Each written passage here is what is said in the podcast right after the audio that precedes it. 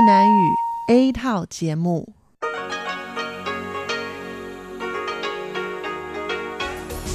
Đây là Đài Phát thanh Quốc tế Đài Loan RTI.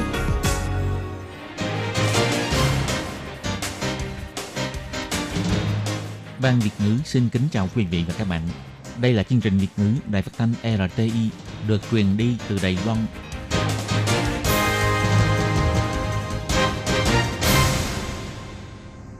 Tường Vi xin chào quý vị và các bạn. Chào mừng các bạn đến với chương trình phát thanh Việt ngữ Đài RTI.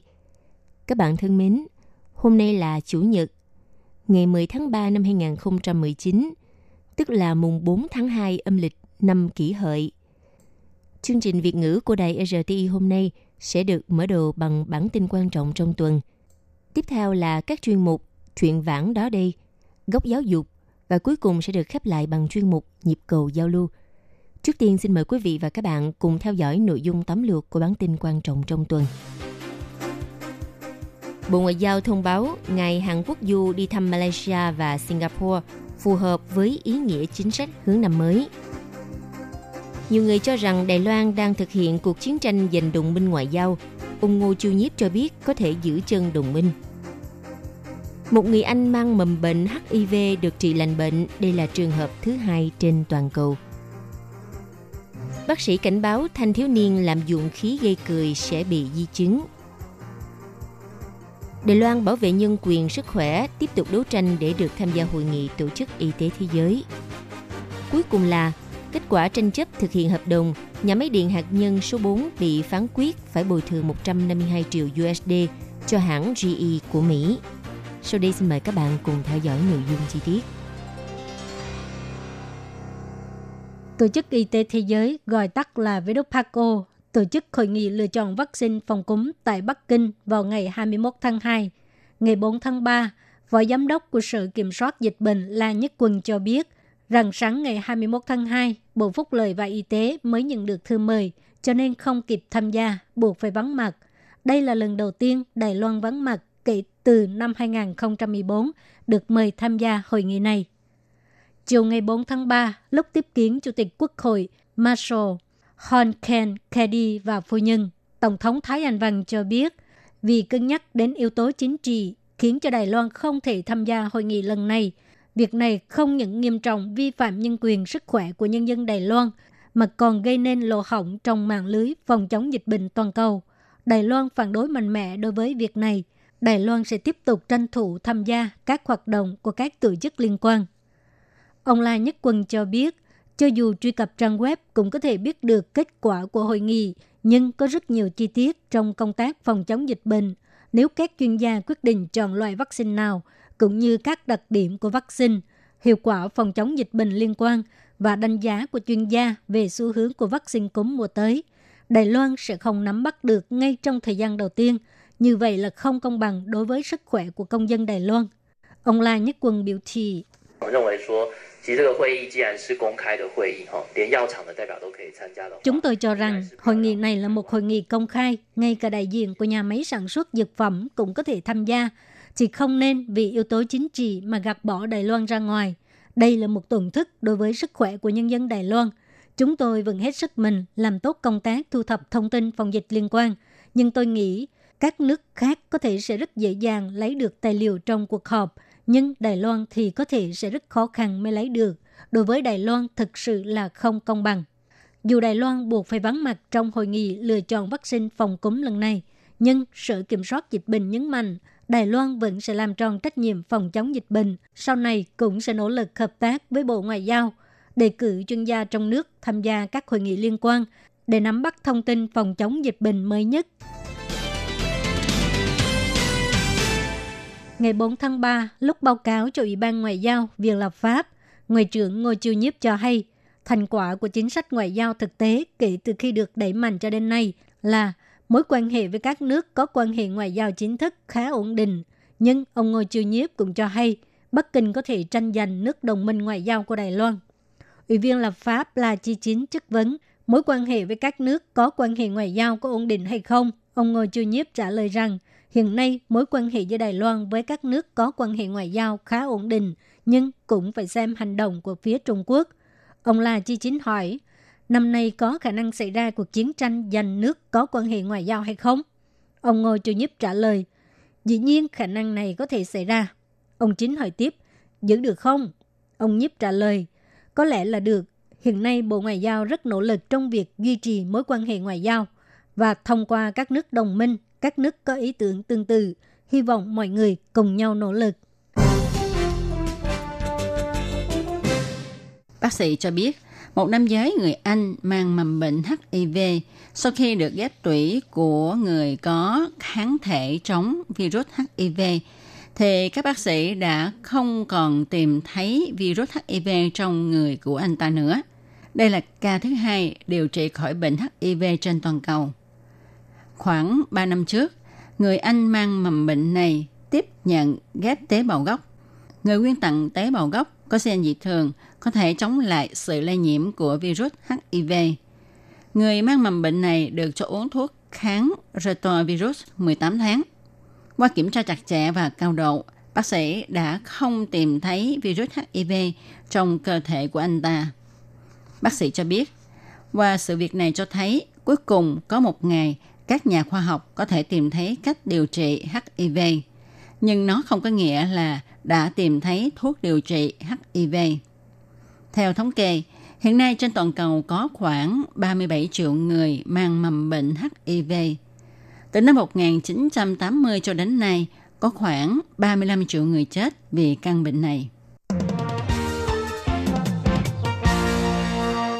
Hiện nay có rất nhiều thanh niên Đài Loan và các nước nghiện khí nitrous oxy, còn gọi là khí gây cười. Ngày 5 tháng 3, Trung tâm Bảo vệ Thanh Thiếu Niên Bệnh viện Trường Canh ra lời cảnh báo. Căn cứ theo thống kê của bệnh viện, trong vòng 6 năm nay, phát hiện có 9 em mắc chứng thoái hóa thần kinh cột sống nghiêm trọng do hút khí gây cười gây nên. Trung tâm kêu gọi nhà trường hay phụ huynh khi thấy trẻ có các triệu chứng như toàn thân vô lực, tê tay chân, đi vệ sinh cũng phải nhờ người trợ giúp, vân vân thì nên tìm hiểu xem là con em mình có hít khí gây cười hay không. Một khi phát hiện thì nhanh chóng đưa trẻ đến bệnh viện điều trị ngay. Bệnh viện Trường Canh cho biết khí gây cười là một loại khí nitro oxy có công thức hóa học là N2O. Khí này không màu, có mùi hơi ngọt, được dùng trong điều trị bệnh và trong công nghiệp. Trong y học thì chủ yếu dùng làm thuốc tê trong nha khoa – và đây là loại thuốc nằm trong loại thuốc quản chế. Còn khí gây cười dùng trong công nghiệp thì mọi người dễ dàng tìm được và thường bị lớp trẻ dùng để tăng thêm hưng phấn trong các cuộc vui. Rất nhiều người, nhất là thanh thiếu niên, không biết là khi hít khí gây cười sẽ làm tổn thương đến thần kinh, gây tiêu tiểu không tự chủ, tứ chi vô lực, nghiêm trọng có thể trở thành người thực vật hay tử vong. Những năm gần đây, Bệnh viện Trường Canh tiếp nhận không ít ca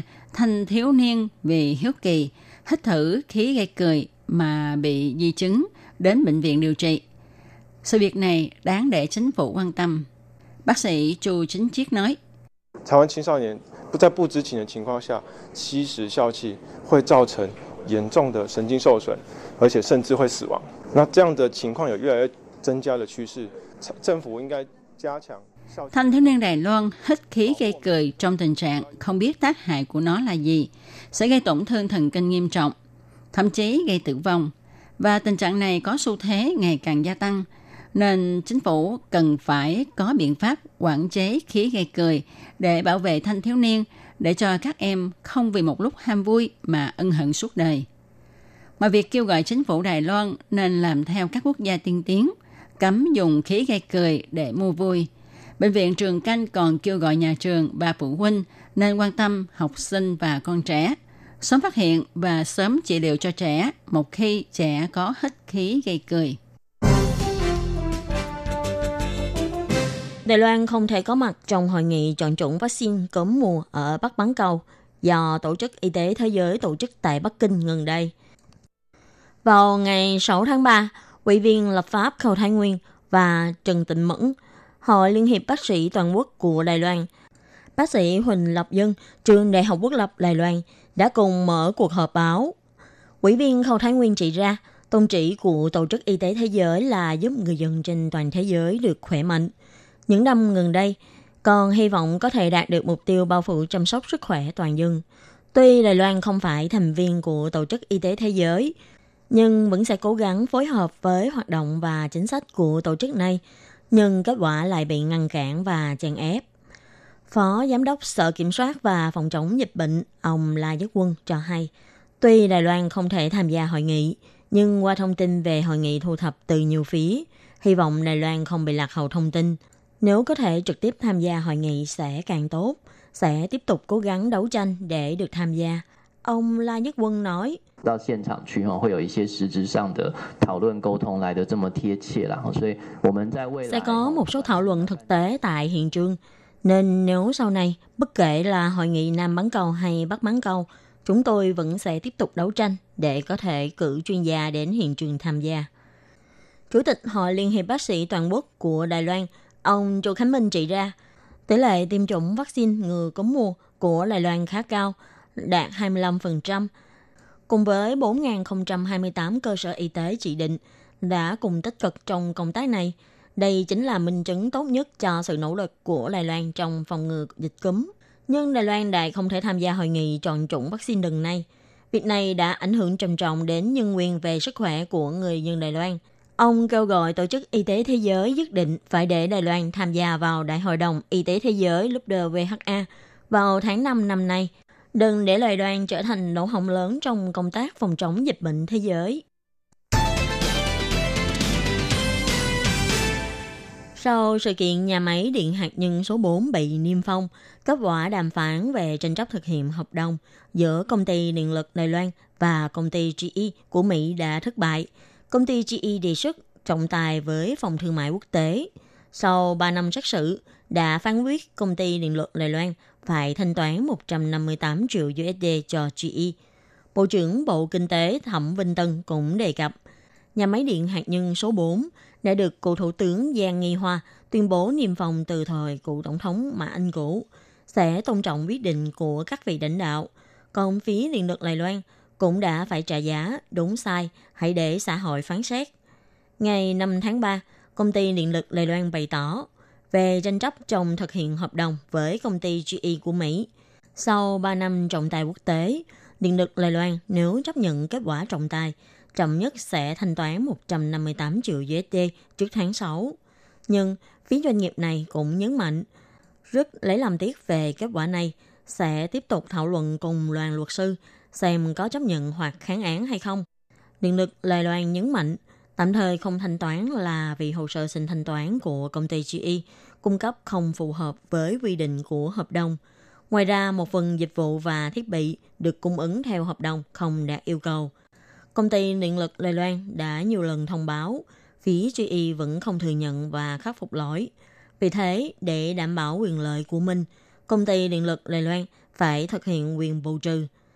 Công ty điện lực Đài Loan cũng nhấn mạnh Kết quả trọng tài sẽ không ảnh hưởng đến việc duy trì vận hành, quản lý của nhà máy điện hạt nhân số 4 và cũng không ảnh hưởng đến việc lời lỗ của điện lực Đài Loan năm nay. Vào năm 2014 và 2015, Điện lực Đài Loan đã liệt kê vào một tổn thất do các khoản chi trả cho công trình và do ngừng vận hành. Do đó sẽ không gây tổn thất nghiêm trọng nào cho doanh nghiệp trong năm nay. Xin chào quý vị và các bạn thính giả. Chương trình phát thanh tiếng Việt của Đài Phát thanh Quốc tế Đài Loan LTI được truyền thanh 3 buổi tại Việt Nam, mỗi buổi phát 1 tiếng đồng hồ. Buổi phát chính vào lúc 9 giờ đến 10 giờ tối hàng ngày giờ Việt Nam qua tần số SW 9625 kHz với sóng dài 31 m.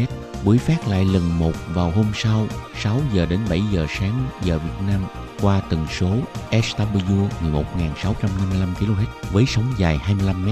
Buổi phát lại lần hai vào hôm sau 6 giờ đến 7 giờ tối giờ Việt Nam qua tần số SW 15350 kHz với sóng dài 19 m. Ngoài ra tại Gia Nghĩa, Vân Lâm, Đài Nam có thể đón nghe chương trình phát thanh tiếng Việt qua tần số MW 1422 kHz vào lúc 7 giờ đến 8 giờ tối hàng ngày giờ Đài Loan và đón nghe chương trình phát lại sáng 10 giờ đến 11 giờ hàng ngày giờ Đài Loan qua tần số MW 1422 kHz. Xin mời quý vị và các bạn tiếp tục đón